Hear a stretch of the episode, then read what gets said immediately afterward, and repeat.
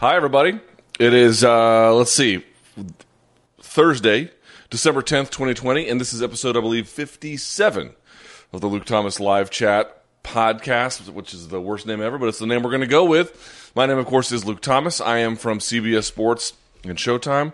This is the podcast format in which I do most of my work. This is Morning Kombat. Welcome, everyone. I'm actually one half of the Morning Kombat duo. We do that three days a week, Monday, Wednesday, Friday. So uh, my co host and I, Brian Campbell, will do that tomorrow. But today, it is I answering all of your questions about what? Life, MMA, movies, things in between, all that good stuff, yes? So please, if you would be so kind, give the video a thumbs up, hit that subscribe button, and uh, we'll get this party started, yes? So, uh, all right, without further ado, let's get going, shall we?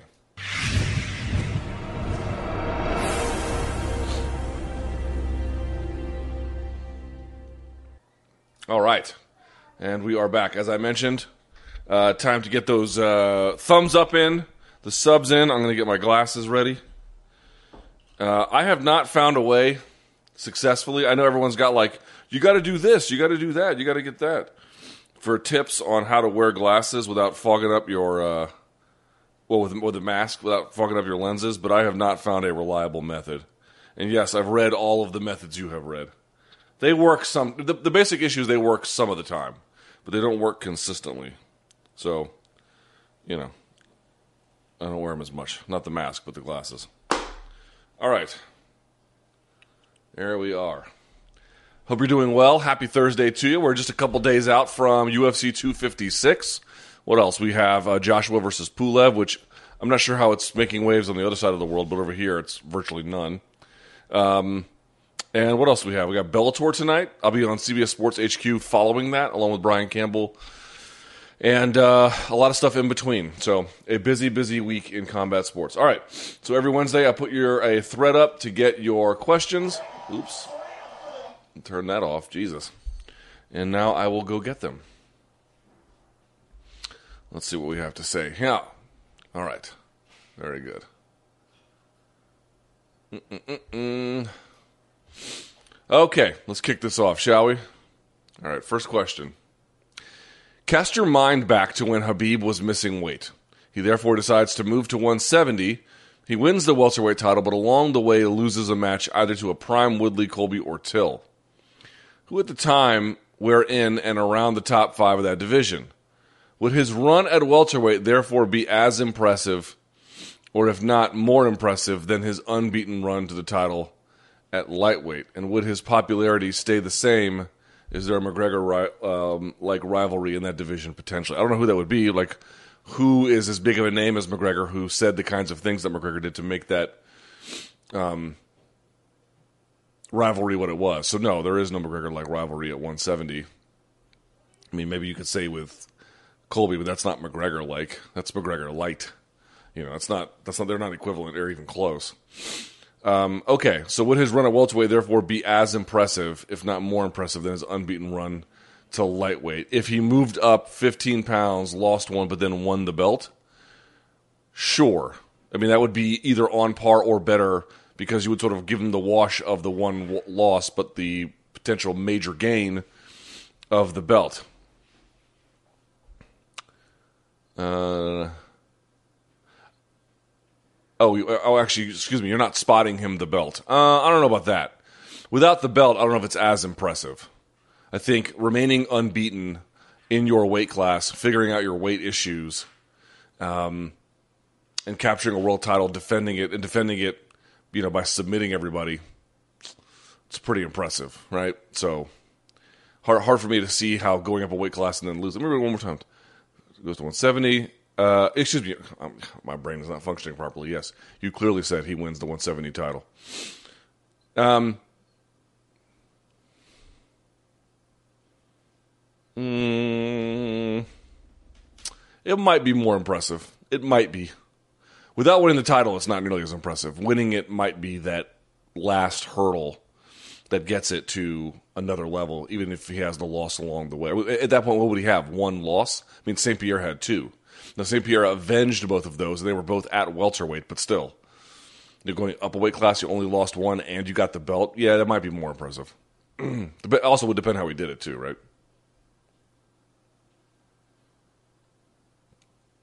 How does a mid 20 year old Luke do in a boxing match against the Paul brothers? I don't know. I didn't do much boxing in mid 20s. I did it in uh, early third. Well,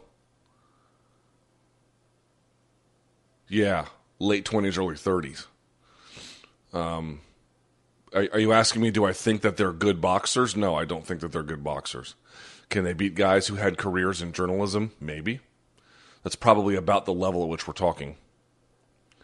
Uh, if you had a JRE type podcast, which people would like to interview MMA, excuse me, if you had a JRE type podcast, which people would you like to interview MMA and non MMA guests? Um, well, if I had a JRE type podcast, I wouldn't be doing a whole lot of MMA interviews, to be candid with you. Some, definitely some, but only people who are willing to spill the beans. Nobody else uh, would be invited. That's a little hard to regulate, but you know that it, that would be the expectation. Like you don't come on the show unless you're willing to talk. Um, so that would narrow a, a wide scope of MMA uh, folks. Non MMA, I mean the folks whose books I read. Um, you know, I, I, mean, in some ways, I'm not nearly as suited for that kind of a thing as Joe, uh, or I don't think many of us are. right, to be quite candid where you have this sort of wide swath of interests. I mean, the way in which my life works is I don't really have. Uh, I mean, I feel like I try to, you know, get as much information as I can about the world around us, but that doesn't mean I have as much. Like, a lot of what you see, I think, I mean, I'm certainly no expert on the JRE podcast in terms of the overall amount of uh, and guest type and what kind of guests he's had, but it does seem like a lot of it are functions of his general level of interest in either world affairs, combat sports, uh, or things that are of uh, experience or even hobbies to him. Hunting, um, you know, in that case, it would be animal conservation, or it would be, you know, things along animal welfare, which you know, he's talked about extensively, which gets into diet, which gets into sort of weight training. I mean, a, lot of those things I actually quite, I share, but there's, you know, there is there's a there he, he just he he has this sort of really wide appetite for a lot of different things in a way that I might not, by virtue, I think, of the way my life is constructed. I think. Um, so, if you're asking me like what kind of guess I would have if I had a more liberal, and I don't mean the political word, I mean like uh, open-ended uh, ability to book guests or you know latitude to book a wide variety of guests. Yeah, I would get the people who the books are whose books I read. I would get a lot of folks involved in weight training. Probably a lot less involved in drugs. Um, I'd have a lot of anti-doping conversations. I would have other things that really interest me. A lot of, I mean, I don't know if there's any real interest in having a podcast about it, but like, what things do I like as I get older? I really like photography. Um, uh, I like videography. I love movies, right? That kind of a thing. I, again, I don't think that I'm the pro- the proper person to be hosting any kind of platform in a major way for that kind of entertainment. But I mean, the the Joe Rogan experience is sort of really aptly named, right? These are things that swirl in his head and are a big part of his life, and he's able to bring that to bear in, in such wide variety that it works. I don't think a lot of people have that much variety that they're interested in or have time to cultivate those interests. And as a consequence, you know, there's not many people who could do the kind of thing that he's doing. All right, with the co-main for 256 being three rounds, which of course will be Tony Ferguson and uh, Charles Oliveira, should Tony, who has a gas tank for days, double his volume and his output? Well, so let's look at his output, shall we?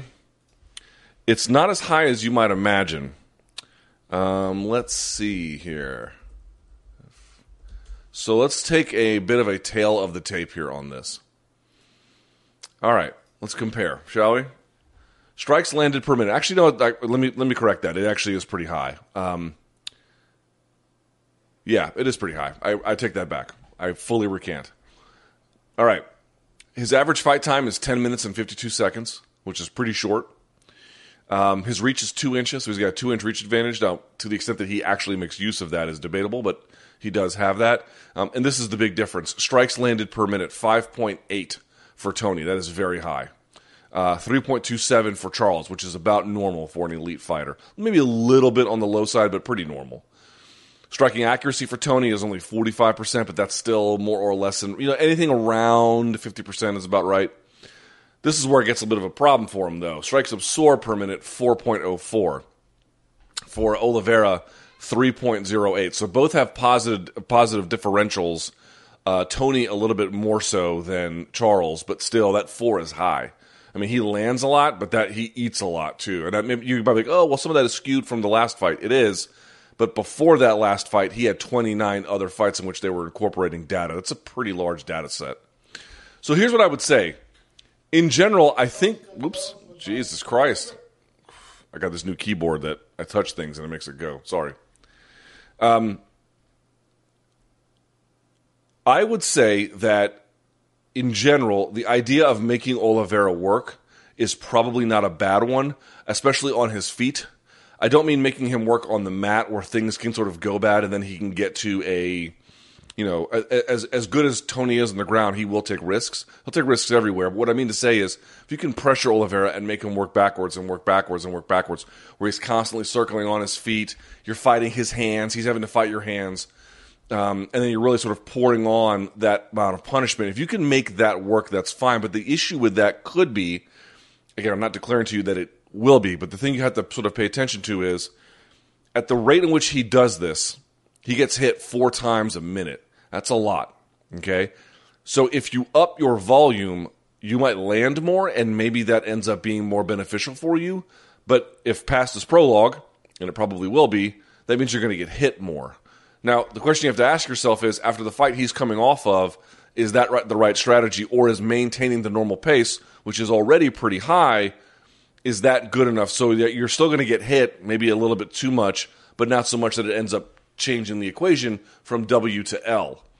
Um, yeah, I think some pressure is probably going to matter here. I think putting the pressure on him early, I think, especially, is going to be really important. Setting the tone deciding who takes center, deciding who sort of really comes forward. Um, but that all presupposes that Charles Oliveira doesn't have an answer for that pressure, at least not, not a sufficient one.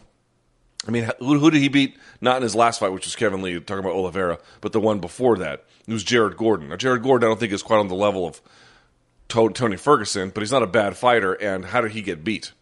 He walked, he tried to double jab and then cross his way um, into range with Oliveira, and Oliveira ate the first jab, then slipped the second one, and then made him pay for it, and was constantly grabbing his head as well when he tried to close in on range. Meaning he was pretty good, at least in the case of Jared Gordon, of finding a way to make that pressure work against Gordon, and ultimately that's how he actually won the fight. So you know, it, you always want to think about like what are ways you can make somebody work more. If you, this is why Khabib is so. excuse me. this is why Khabib is so. Um, his style is so good for this because his style is generally quite laborious. Just for him to basically do what he does, it's very laborious. So just doing what he does is going to make somebody else really work. He has a totally abnormal style by virtue of its concentration in certain phases of the game. And he has a totally abnormal style not merely by the phase selection, but by the work rate required to make that phase selection operate effectively. And so, just doing what he does just makes everybody have to get out of their comfort zone in a very significant way. Uh, can you do that effectively on the feet, given the way at age 37 that Tony Ferguson fights? Maybe, but it will really depend on what tactical choices he has planned. Because Charles Oliveira is actually pretty good at absorbing pressure, or I should say, has become pretty good. Uh, do you do you think Michael Chandler is overplaying his had at all in opponent selection? No. Uh, if CBS needed a Jake Paul interview, Jesus, do we even speak the same language? Is that like how Coco, the gorilla, the finger painting gorilla, communicates with uh, the kitten or something?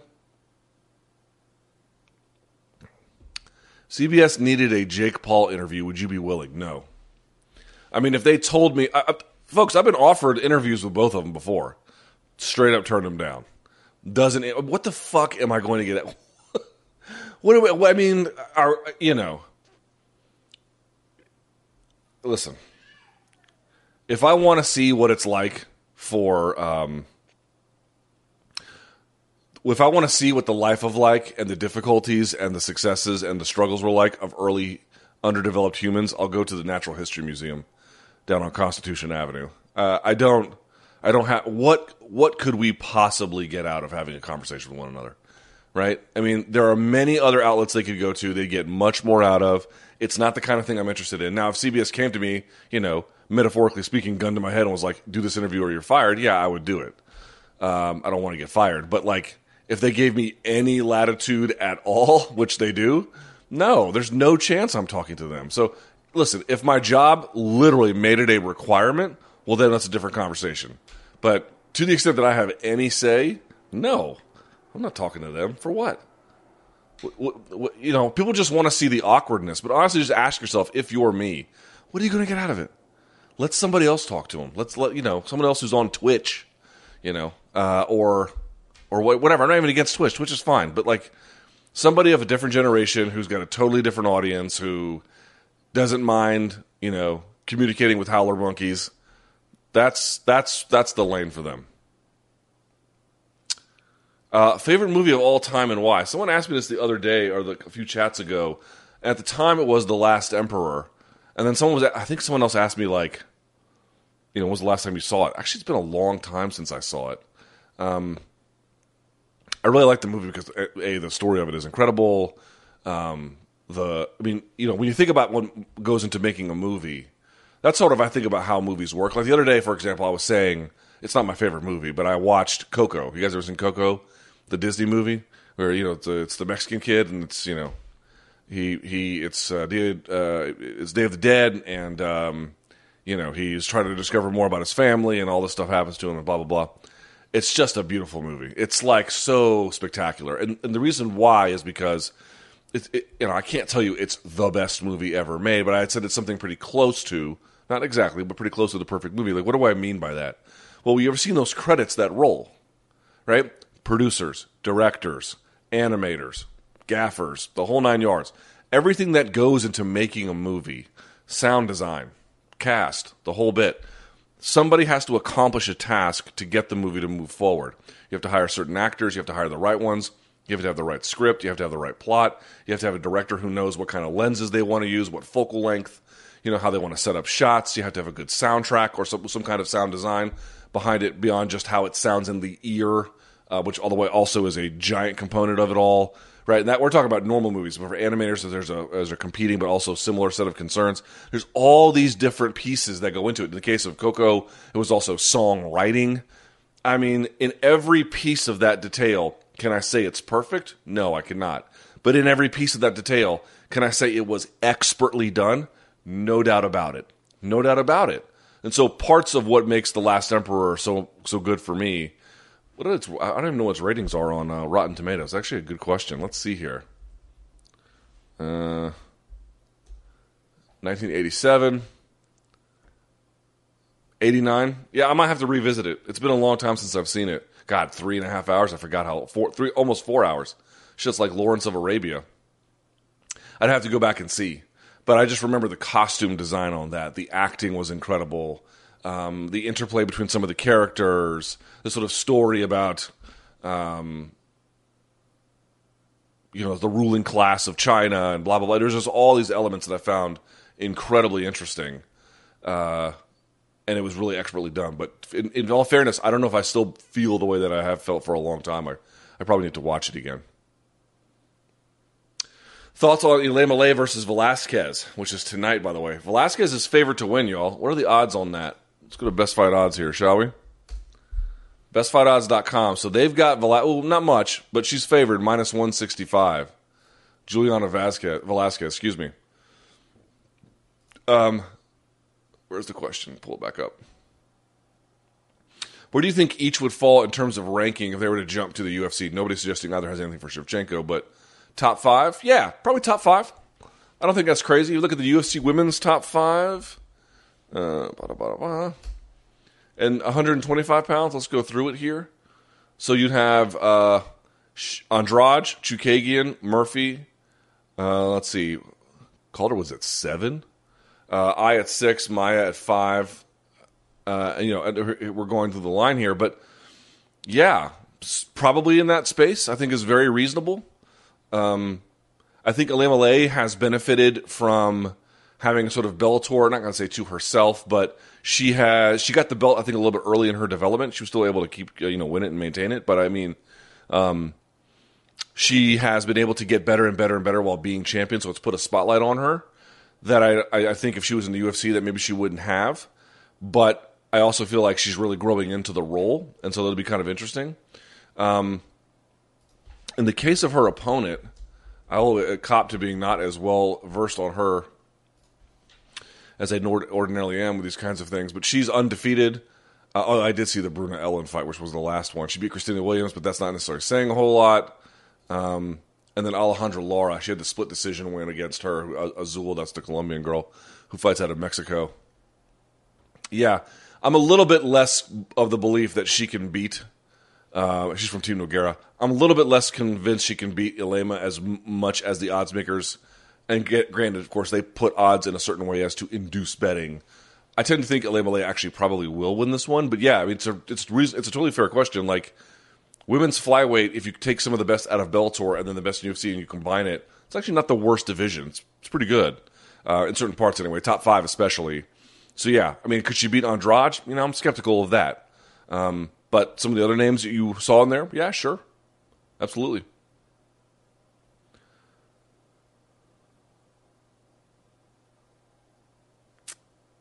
Hi, Luke. Uh, Nurmagomedov recently said in a press conference that he will meet with Dana. Yeah, we saw this at UFC 257 because of some of Khabib's teammates will fight on that card. Do you think the UFC will try to get McGregor to provoke Khabib at fight week? I don't think they're going to be really around each other. I wouldn't really. I wouldn't think too much about that.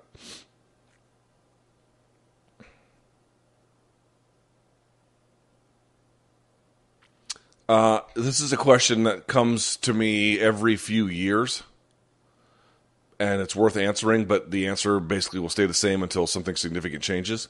With combat sports on an incredible rise and Bellator making better business decisions, do you see them one day becoming as big as the UFC, and if not bigger, due to fighter relations? No.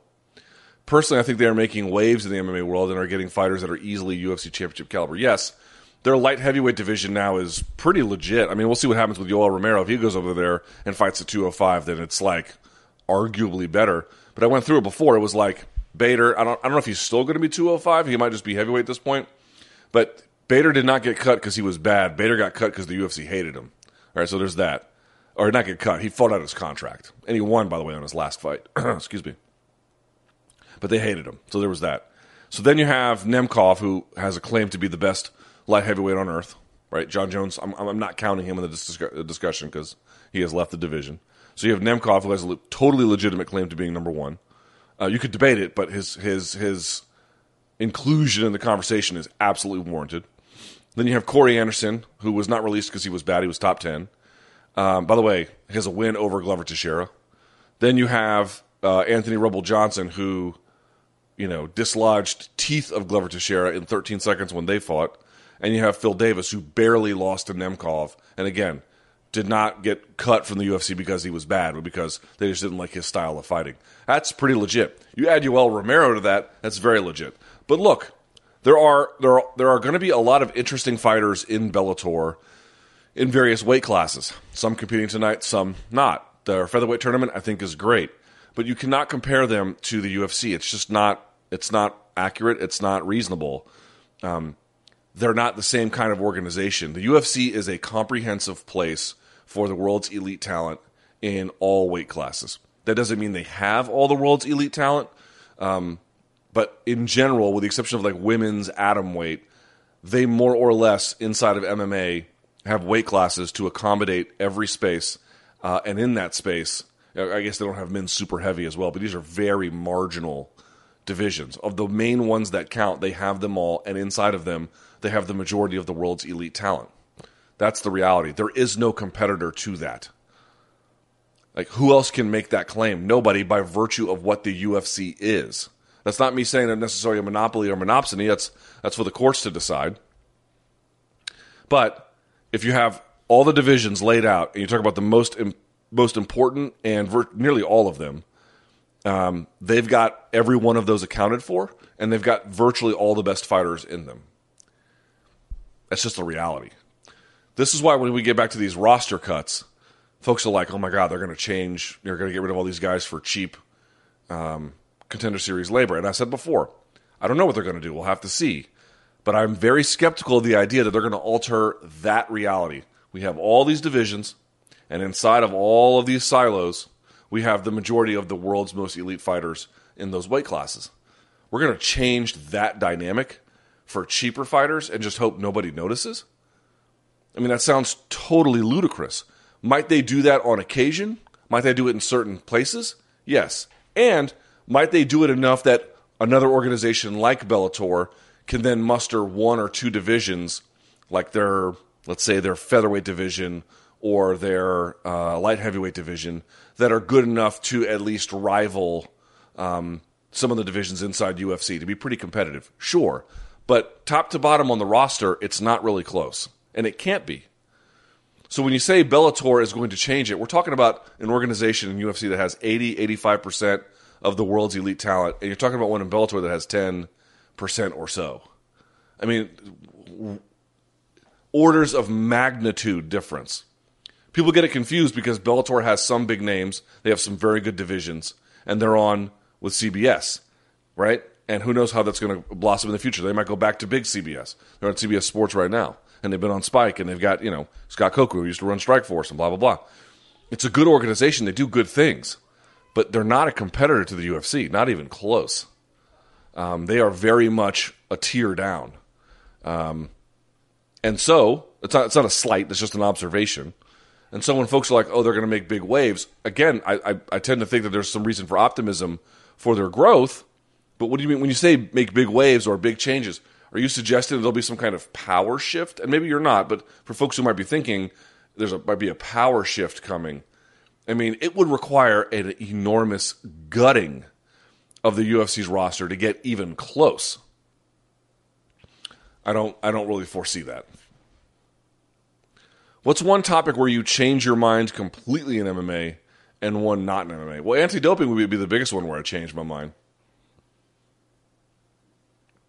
I've said this before. I used to have conversations with Travis Tygart all the time. I had not thought much about it, and I had sort of gone along with everyone else, thinking this is a scourge, or you know, I, I don't know that I ever hated it quite as much as everybody else, but you know, it's the wrong thing to do. And um, what we have to do is, you know, hammer these guys, and that will fix the problem, and blah blah blah. Turns out it's all bullshit, and um, you know, it's nonsense. And so that was a major change in my view. Um, what's one topic where you change your mind completely in MMA and one not in MMA? What's another one I changed my mind completely in MMA? Or sorry, not in MMA. Um, changed my mind completely.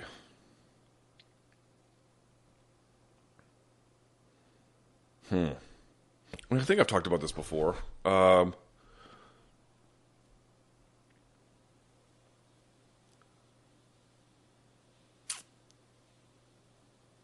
uh, changed my mind completely. I mean, I've had I told you guys this before. Like, um, you know, both of my parents grew up uh, as right leaning politically. My father worked for the first senior George Bush when he was ambassador to the UN. My father worked in his press office. Um, my mother was, you know, fucking loved Rush Limbaugh for all those kinds of things. But in general, I think both had uh, obviously by virtue of the way they, their lives went, sort of an internationalist point of view, which is not the same as globalist. I don't mean it in that sense, but but rather that you know, sort of in a post NATO world, that most of these sort of alliances would be used to um, keep peace or prevent avoidable conflict and yada yada. And then when Bush Jr. W went into Iraq, that that was a very radicalizing moment for me and my entire family. It made us really rethink everything we thought about those people uh, and everyone around them, the neocons and everything else. That was a real change in my life, a major, major, major change. Which isn't to say I had like this sort of alignment with them beforehand in the way that my parents might have, but uh, whatever I, whatever worldview I had before then was completely turned upside down after that. That was a that was a major shift in how just utterly irresponsible it all was, and the human toll, and in what it meant for the world and for you know um, the Middle East in particular, and in the lives of American military servicemen. And I mean, it was just it was a deeply radicalizing moment. What do you think of Brandon Moreno's spectacular jiu-jitsu tattoo? A truly wonderful uh, blunder. Did he misspell it? Is it? Did he spell it? Did he spell it the wrong way? Let's see. Uh, that's funny. I did not know that. That's true. Um, yeah, I don't know what to tell you. That's pretty wild. I mean, what are you gonna do? You know, you, you should definitely rethink. Here's here's I told this, I tell this to everybody. Anybody who's got a good tattoo, anybody, okay, almost anybody, almost anybody who has a good tattoo, like a one where you can be like, okay, maybe it's for you, maybe it's not for you, but you can look at it and you can say, hey, that's a great, that's a well done tattoo. Almost all those people have at least one, if not several, bad tattoos. Now, this one you could have fixed with a spell check. That's a little bit different. If that's in fact true, what he has, I've I've not seen it. Um, on the other hand, you know, it just most people don't don't know how to get tattoos. I you know I've got a a, a bunch of them. Uh, I've never I didn't realize it until many years in how to do it right. Like you need to figure out from concept what you want. You need to have a consultation ahead of time. If you really want to do it right, it needs to be the appropriate size. It needs to match the body contours. You probably need to pay a lot more for it than you're expecting. Um, you know, again, these are general rules of things. You need to go to somebody who's a specialist in the style that you want in general. If they can't do it, they should refer you to somebody who can. You should be, you know, you should be prepared to pay a lot for it. Like, there's all kinds of like you need to do it the right way. It takes planning and time and then execution. And most people just, you know, have buddies who do it, or they'll go to some fuckhead, you know, low end shop that'll just you know throw it on them real quick or whatever. So listen, uh, you know, actually, I was talking to a tattooist the other day, uh, um, a friend of a friend, and uh, he was telling me that there's a, a little bit too much black on one side, like just too much dark shading to really understand the full picture. But that in general, um, if you like traditional styles of tattoos, that the gorilla on the chest of McGregor was actually really good. It was actually a well done tattoo. But what they didn't understand was why would you get a traditional style gorilla on your chest and then get sort of like a portrait realist tiger on your stomach? You have sort of these two very different kinds of tattoos right on top of each other in big, bold ways. But, you know, people like what they like. So. Stupid ass question I'm going to skip.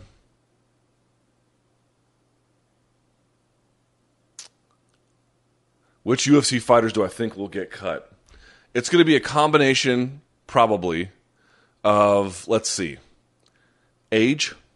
So somebody uh, who's probably closer to 40 than 30. Again, this will be, you know, it won't be a hard and fast rule. Like there might be some older people who don't get cut, there might be some younger people who do. So keep that in mind. But as a general rule, I'm expecting something like if you're on the other side of 35, um, if you are a former legend whose clearly best days are behind you, doesn't mean you're bad, but your best days are probably behind you. Um, if you're one of those who's on that sort of bubble, but you're also expensive, um, which again, it's not going to be a huge amount of people. It's going to be a limited amount, but there'll be some. Uh, if you just had a bad record, you know, you just haven't really done really well. If you've not been consistent, right? Uh, if they call you up, are you able to meaningfully get back out there quickly? Right? Do you have fast turnover? I mean, Angela Hill went from somebody who I think was butting heads with UFC staff a little bit to until they figured out like if you call her up, dude, she's ready to go. Now she got COVID, okay. Uh, there's only so much you can do about that, but in general, you know, they give her the phone call, she's ready to go. They love that kind of stuff. They love it if you can make a fast turnaround. So people who have not been so good about that, if you've been injury prone, you've been out a long time, you know that's going to really probably affect you. If you've not really been able to curry any kind of a fan base like the, people just can't tell if you're coming or going. If they've got too many from the same kind of geographic location, right? We don't need this many fighters from, I'm going to make up some place, Germany. I don't think that that's really a thing that they're thinking about for Germany, but there might be some other place where we have just this overfill of fighters from an area that we can't really service or don't really have use for in terms of our marketing issues. And if you're not especially good or stand out, that kind of a thing. So there's a lot of different things in play there between cost, age, record, future, um, past, um, popularity, geographic relevance. Um, there might be some as a function of weight class. Right, we have too many welterweights. We don't need this many welterweights. Like we don't have any use for them. We can't keep them in rotation. They just don't match the needs for which we have. So if there are if there's an overfill in one particular weight class, you might see a lot of them get cut. So it'll be probably along those lines. It's more just about roster maintenance, and some of that will involve painful deletions. Right from the again, there will be some names where you're like, damn, really? There'll be some of those. But the whole the overarching issue is are they going to do it enough to change the the real stranglehold that they have on the world's elite MMA talent? Why the fuck would they do that? You know, it's just very hard for me to believe that's true. But I guess we'll see. I guess we'll see. Maybe they have some other plans. Who the hell knows?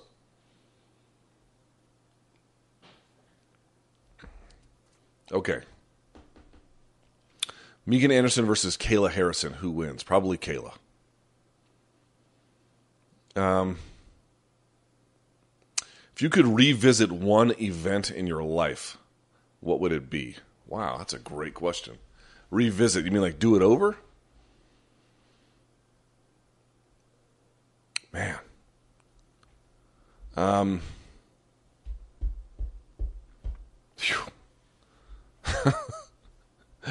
Made a lot of mistakes along the way, uh, but had some good times too. Had some great successes. Um, if I could revisit just one, Christ on crutches. Um, it's just an event, right? So I can't like go back to a chapter. It's just sort of a moment in time.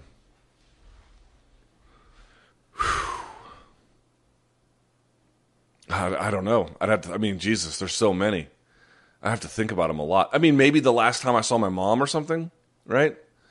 Uh, like if I could go back in time and I knew that was the last time I'd ever see her. I know it sounds kind of sad, but like maybe I would have done more with it, you know, or I don't know, try to intervene in some way to make it that it wouldn't be the last time. Like, yeah, probably probably something like that. I mean, all those other ones. It's not like there's things I, I didn't want to do differently, but it wouldn't be a singular event.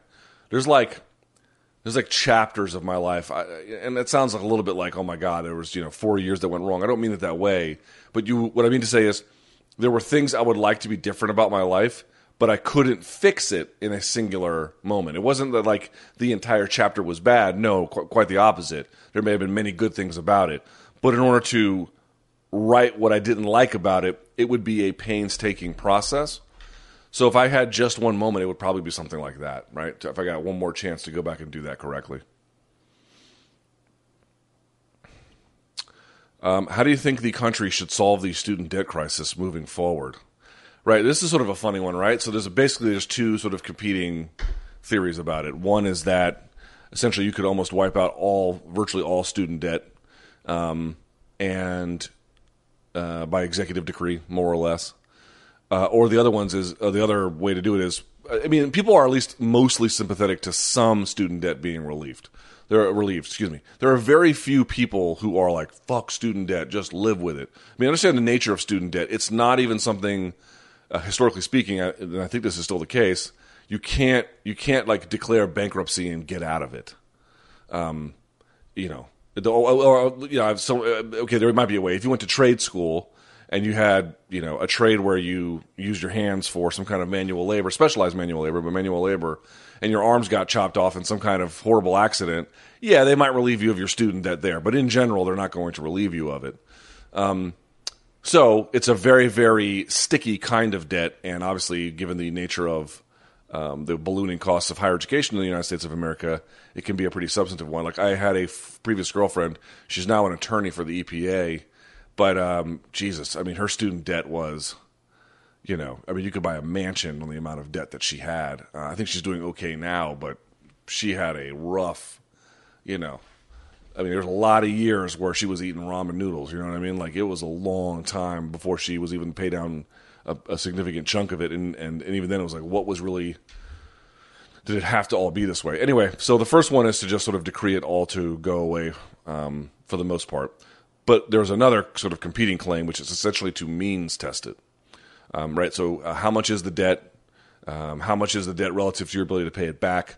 There is, what you have to understand is there is incontrovertible data that shows that were you to wipe out most college debt, who would that be mostly servicing? And it would be mostly servicing high income earners or people who are uh, from families of high income earners. Okay, so the problem with that is, as most people will tell you, is why are we bailing out people who are high income earners? And it's a very reasonable question. Um, I don't think there's anything wrong with asking, hey, okay, I understand that student debt can be crippling, but maybe we should do something about it, right? Um, I am not of the belief that means testing is the best answer on this one. I tend to think that the majority of student debt should just be eliminated wholesale. Um, I tend to think that when you get to means testing, you give a lot of very incomplete um, s- uh, relief to more complex problems. The reason why I'm not in favor of that is what I would say is a couple things. One, you can be somebody who went to Duke and then you got a MBA in something, and you could be making a lot of money, and you can more or less be able to pay it back, or whatever the case may be. But that doesn't mean that uh, if we didn't relieve this, you know, let's say I, I know plenty of people who had 100, 200, 300,000 or more in student debt, especially if they went to grad school. I mean, was, this is very easy to find. These are people that would have bought homes a lot sooner. They would have um, reinvested through other consumer purchases, um, started a family much earlier. You would have much more um, life cycle turning by virtue of having that debt relieved. Okay, that's the first thing I'd say. I think the second thing I would say is um, I don't think mean if they did just means testing, that wouldn't be the end of the world. But um, these half continuous half measures, I think, is a real problem with the way in which our country currently addresses all the issues that we have. We take a lot of very very small steps that aren't all as nearly as meaningful as they could be. There's no real reason to not do means testing, even if there is some ability for the people who be getting relief to pay it back. But the bigger one is folks are saying, well, Jesus, why are we bailing out people who have, and again, the data is clear. Like you'd be bailing out people of the higher economic order.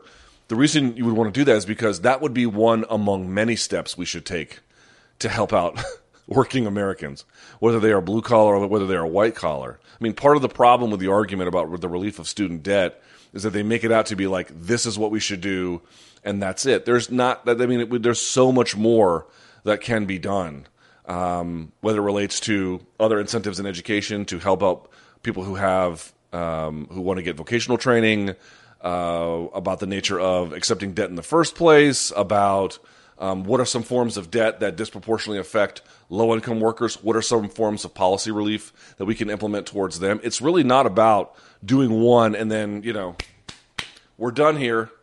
That to me, that would be the first step among many that you might want to take inside of higher education, particularly post secondary, and then uh, well, actually, uh, exclusively post secondary, but even then, I mean post post secondary. Um, and then that would be the first among many steps. You would have to do a whole lot more to address the very real needs of uh, middle and then lower income Americans to have uh, uh, the same kinds of debt relieved upon them. Uh, whether it's student debt or not, uh, whatever the economic harms, whether there's, you know, one of the biggest issues is transgenerational wealth. What are some, what are some issues we can do about that? Housing discrimination, affordable housing. Um, again, inside education, what are some ways to get to impact uh, um, vocational training? What about lowering the cost for state schools? What about making barriers to entry a little bit, you know, less significant for them? I mean, there's a number of things you can do. So, like, the argument is, oh, let's not bail out the rich. Well, let's not exclusively bail out higher earning Americans, but would you be benefiting the overall American economy and especially those people's lives in a pretty significant way by relieving that debt? I mean, there's no argument about that. It is very clear. It is very clear you would do that. It's just that shouldn't be the only thing that we do. We should do a whole lot of things that really uh, go to the heart of. I mean, sh- this is how we should fight, right? You and I should not fight along culture war. We should fight along class. Uh, right? There is way too much economic distribution that is happening in a way that does not benefit enough people. Um, yes, again, bailing out higher education students, predominantly if, who are from uh, upper middle com- middle income earners, isn't the best example per se. But in general, what we want is a situation where we're not fighting over, you know, do you like guns, do you not like guns. We'll be fighting together against corporate bailouts, against um, a, lack of access to uh, higher education for uh, low and middle income earners, a lack of uh, access to affordable health care. Let's fight along those terms together, not not along the other ones. I think that's the way we need to reshift our conversations and our politics. With countries like Russia and Georgia having a lot of talent emerge in the last couple of years, what countries do you think will have a wave of fighters come into MMA? Anything in the Caucasus Mountains, Caucasus Mountains, is going to be ripe for the picking. But you go, why don't we see more from Cuba? I suspect it's a lack of access to uh, uh, training. Puerto Rico, I don't know quite exactly. I would imagine something similar. Thailand, you see a lot of them coming from Thailand. I don't know what, what I mean. You see a shitload coming from Thailand. You mean like native Thais? There might be a recruitment issue there. The Netherlands, you see a bunch. Um, they all have good fighters from other forms of martial arts, but not MMA. Really, MMA? You don't have good fighters from the Netherlands and MMA? MMA? Dude, you got a fuckload from the Netherlands. Uh, maybe less so now than you had previously. I, I, even I'm not even really sure if that's true, but sometimes the, cultures are going to have their own. Like my travels through Latin America generally has not been that they don't want. Oh, there's, there's no there's no culture of combat sports. It's just concentrated in certain ways. Boxing training is significantly cheaper to get at a higher level than it is for MMA. It's just it's a lot cheaper. It's very expensive to get MMA training, generally speaking.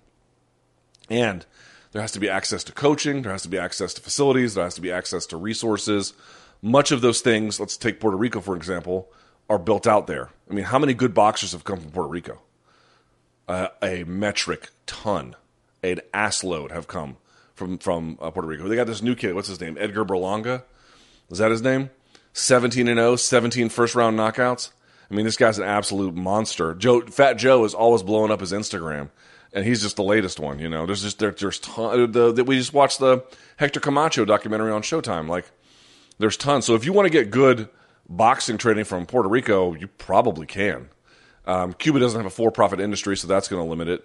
Thailand has all kinds of camps, aka um, um, uh, Tiger Muay Thai, the whole nine yards. They now they recruit internationally and they reproduce internationally. Again, you're talking about native Thais. There might be some. Uh, I think there's like some poverty issues where, or also like, you know, why do why do the kids fight? The kids fight in Thai boxing so that they can get money to their poor families. Like it doesn't have the same. There's not the same life opportunities for elective combat sports in that kind of a way. That's the best guess I can make without being an expert on this. And the Netherlands, they're heavy into kickboxing. I don't know how many active Dutch fighters we have relative to how many we used to have, but it's still pretty high, I think. Will Hall versus Thor be watching? Yeah, you're going to see this. Uh, Eddie Hall had a 500 kilo deadlift, and then Thor had the 501 kilo deadlift, and now they're going to box each other. It's going to be the worst shit ever, but I am going to watch it because I, I am I am nothing if not an incredible hypocrite. I mean, I'm sta- I'm like stating outright that fight is going to be shit, but because I also love strength sports, and you've got two of the best pullers of all time, boxing, it's going to be it's going to be absolute ass. I think Hall is going to beat him. I, I think Thor is just.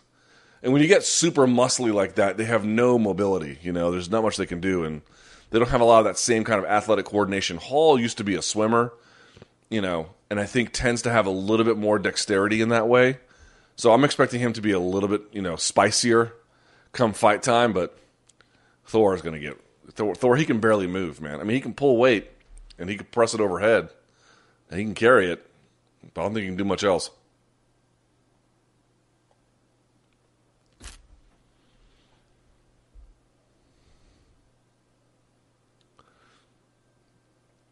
Luke, what is your favorite personal weight division to watch in the UFC right now?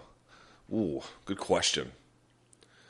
Overall division, I'm still going to say lightweight, but bantamweight is probably right there. Um,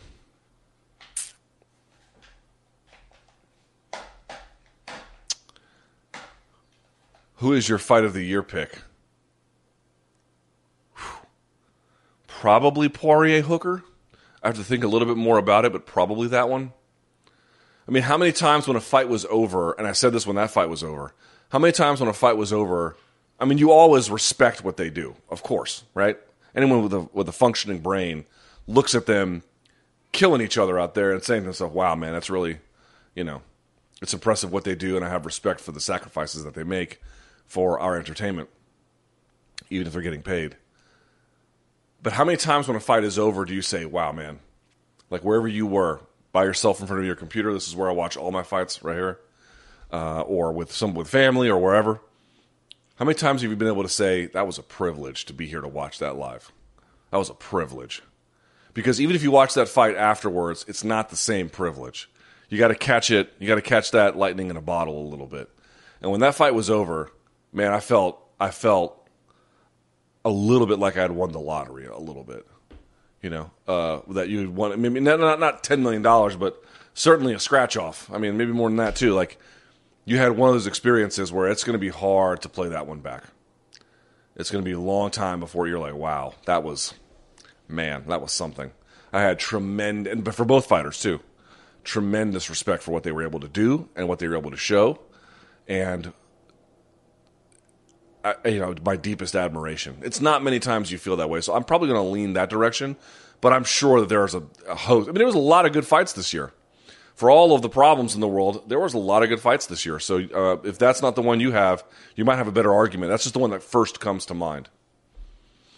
LT, are you referencing Psalm 118, um, 22 on your Twitter bio when you refer to the stone that the builder refused? Well, I think that's where it comes from. Uh, it's also a Bob Marley song, and it's also from the Boondocks intro. I am the stone that the builder refused. There's a whole story behind that.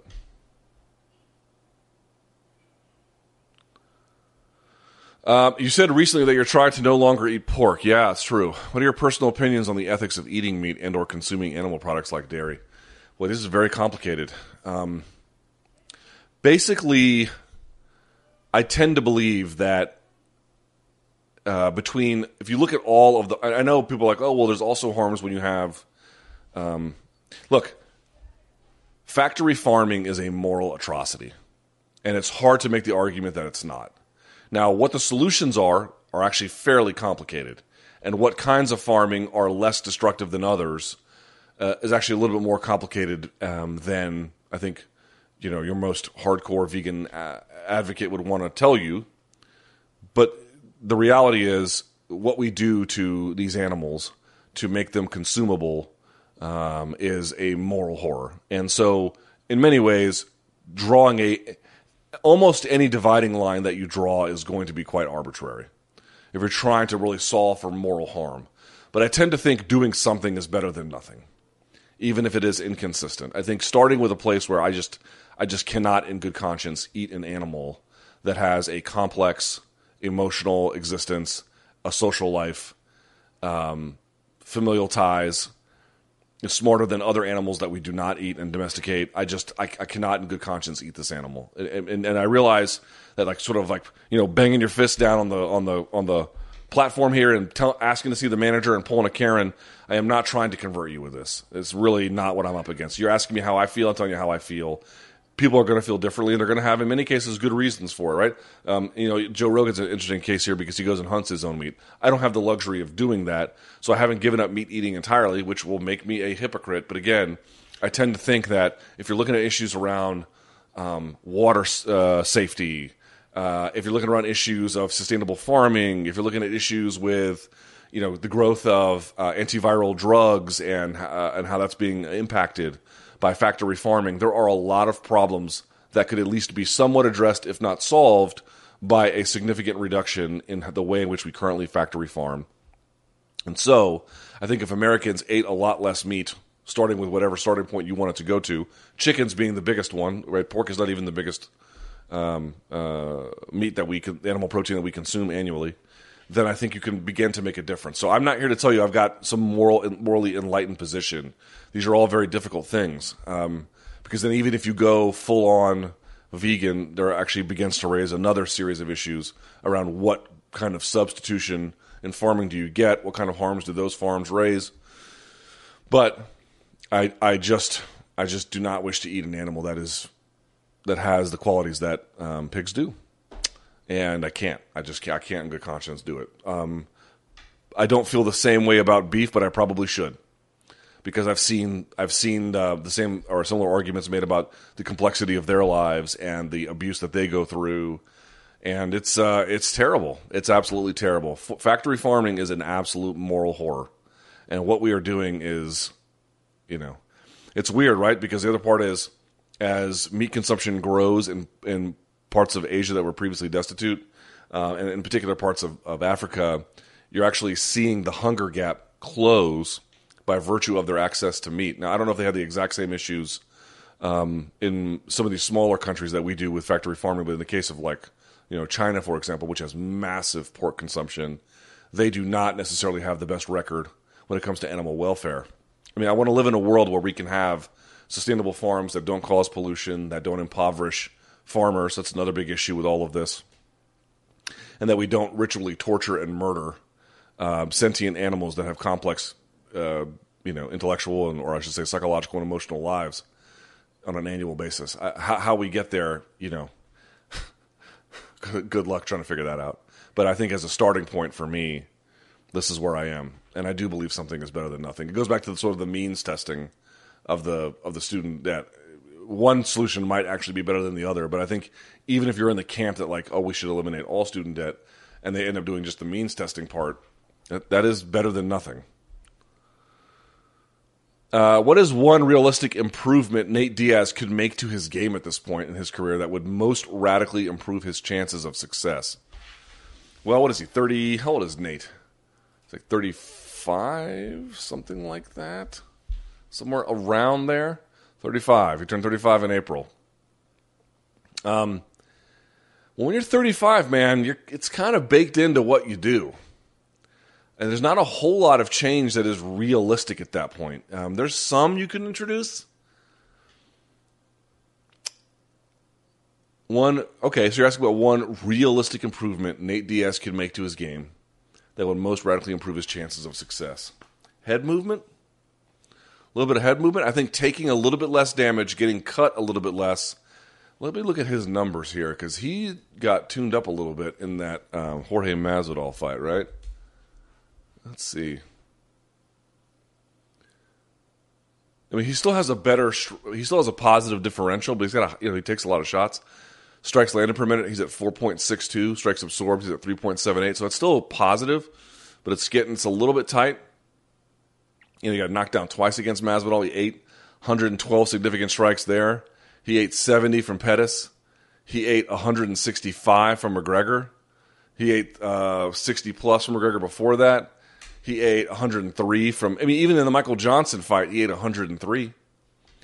So some kind of of head movement, right? Just getting out of the way of things a little bit because he does. I mean, he does a little bit of the covering thing, which makes him take shots to the body there's not a whole lot you can do about that. If you're going to cover your face, they're going to they're going to chew you up. But I, I kind of believe if you've got a good jab, and you can, and not just leaning, but I mean side to side slipping, right, and, and then setting it up a little bit. I tend to think that would actually preserve him, especially for a guy who's better late, right, because he has such a good gas tank. Not taking as much early damage, I think, would be really beneficial for him. And I don't think it's that. I mean, he's not going to get very good at it given the age, but any again, something's better than nothing, right?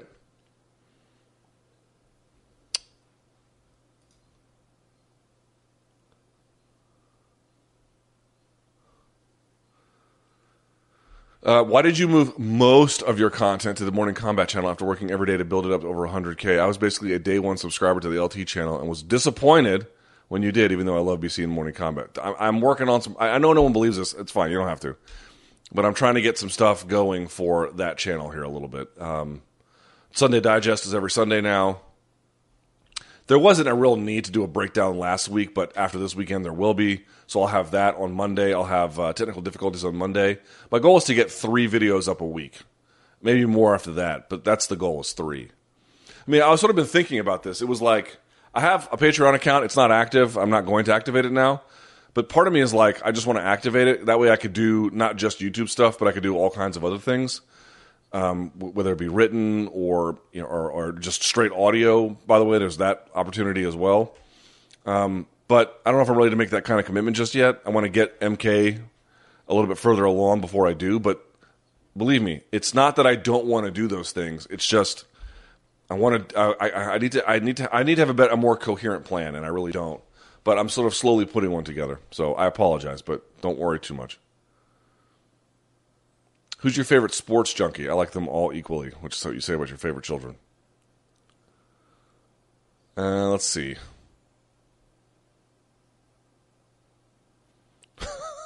I didn't see this. Thoughts on Izzy partying with COVID denier Jake Paul and his posse of smooth brain zombies after the Jones Tyson card. I didn't see them partying. I saw them bantering uh, after the fact when the fight was over in like a hotel lobby, which wasn't so bad. But you know, listen, man. I mean, listen. Here's the deal. Even if he gets COVID, he has to go do quarantine in in New Zealand. So, you know.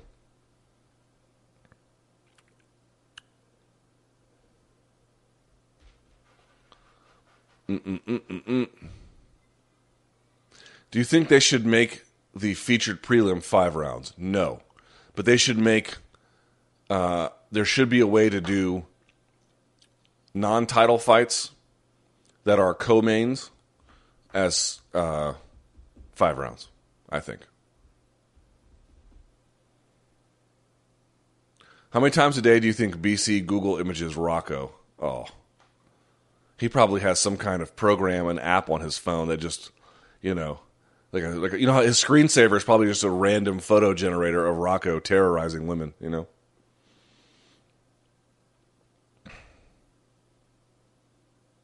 Mm-mm-mm. Do you think we are headed in a new direction with the sport, given the changing of rosters in multiple organizations? Um, there appears to be something of a shift happening. But let's see what the shift looks like before we make any bold declarations about it. I tend to think it's a modest adjustment at most, but we will see.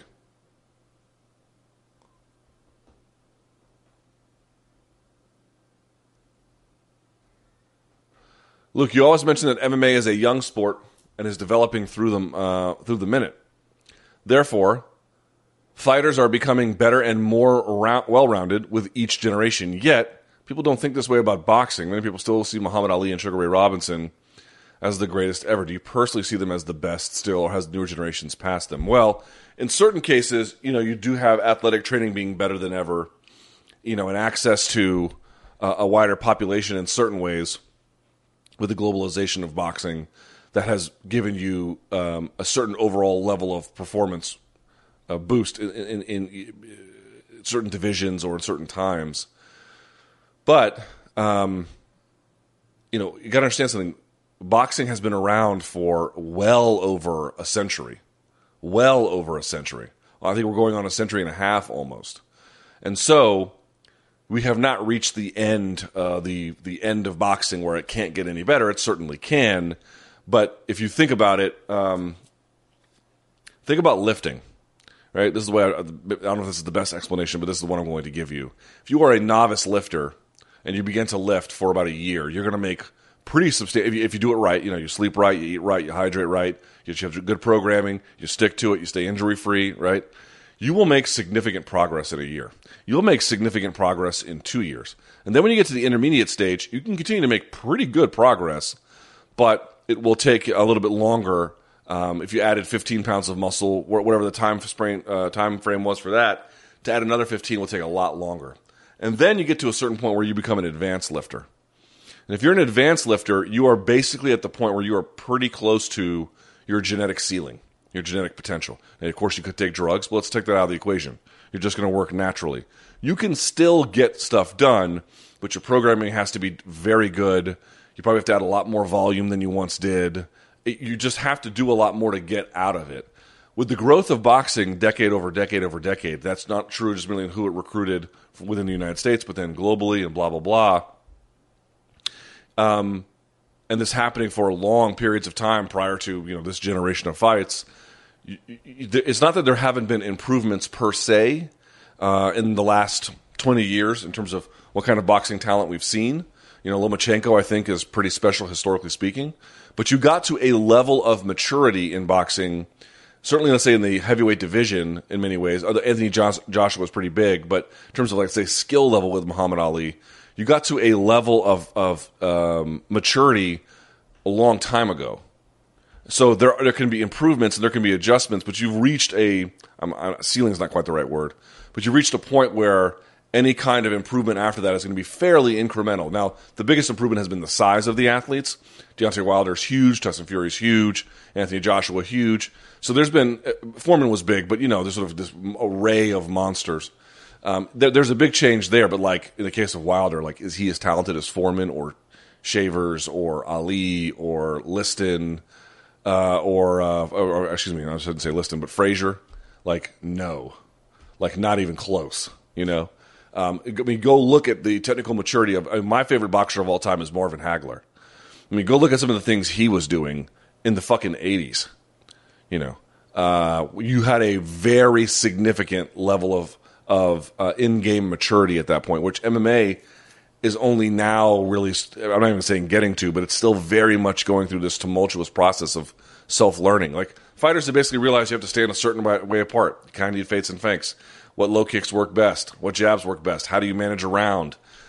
I mean, what, what's the value of an underhook? Blah blah blah. Like none of this was obvious. None of it was explained. It had to be learned socially over time. Many of the things in boxing, you know, um, long before Ali got there, they had figured that part out. Those kinds of sort of best practices. Um, so training has gotten better. Athletes have gotten better. They've certainly gotten bigger. Uh, but technical sophistication of the game, while it has made improvements, the level of improvements from 1900 to 19, let's say 70, are much bigger than they were from 1970 to I don't know 2020. Um, it's gotten better in many ways, but you've reached a, you've reached a point where those increments are going to be harder to come by. All right, let's see if there's one more. Mm-mm-mm-mm-mm. True or false? Nate Diaz would lose, but his BJJ would allow him to go the full five rounds with Khabib? That's an interesting question. Um, maybe. Maybe that's actually a really good question right? Because he would get taken down, no problem, and he would get pounded on, probably a lot but he has a good chin, and he has enough jiu-jitsu to threaten underneath and make Khabib work for it. Yeah, maybe. I still tend to think he might get polished off a little bit later, but if it was three rounds, I'd like his chances to go the distance. Yeah, sure. That's a that's a fair question. Do you still keep in touch with Jeff Wagenheim? We talk on social media on occasion. Are you on good terms with him? Yeah, sure. Were you at a colonoscopy yesterday or a job interview? Neither. Neither. Everything's fine though. We're good to go. Don't worry. I'm not going anywhere. I didn't have a. Who? Why? Listen, folks. Let me explain something to you about my life. Okay. I have worked two jobs since college. Since college, I've always had two jobs. I've never had one job all every time I did my taxes, I got payment from this employer and then this one, and sometimes I'd have three or four if they were contract jobs or whatever. But usually I had one job and a part time job. Always, I have always done that. This is the first time in my life I have not had that. I, I, I, well, since, since I started working as an adult, that's not an exaggeration. This is the first time in my adult life I have one employer. Now I get paid for my YouTube stuff um, but I'm trying to figure out a good plan of action for that. You know, uh, so I am as happy as I could be in terms of my professional ambition. I've said it before. Have I reached the pinnacle? No. But have I done a lot? I've been on national TV. I've been on pay per view. You know, I got to go on the Joe Rogan Experience podcast. I've you know interviewed all the the biggest fighters in the world You know, um, I've been on the biggest MMA websites. I have, you know, you just go down the list of things that someone at MMA Media wants to do. I'm lucky as shit. I got the chance to do almost all of it. Almost all of it. I am thrilled. I, I cannot. This is not me blowing my employer. I'm telling you the truth. I am very relieved to be where I am in my life. Super relieved. Don't take it for granted at all. Um, and I don't have any. I don't have any d- desire to go anywhere else. I want to build what I've got with Brian Campbell. I want to build what I've got with Showtime, and I want to see where we can go with that because I believe in it. It's a project that that is one that we cooked up together, and I it would take it would take a shitload to get me away from that, and CBS already takes good care of me. I'm happy, y'all. Believe it or not, I might be miserable about other things, but in terms of my career ambitions, like this is why y'all ask me questions about people I used to work with. I don't give a fuck. Like, are they succeeding? Great. Are they failing? That's great too. Like, I, I don't, I don't care. I, I am, I've done a lot. I've seen a lot. I felt like I've made a contribution. I've got an audience who, uh, you know, y'all like to rake me over the coals sometimes, but I think you also care. I've got a partner who I can trust.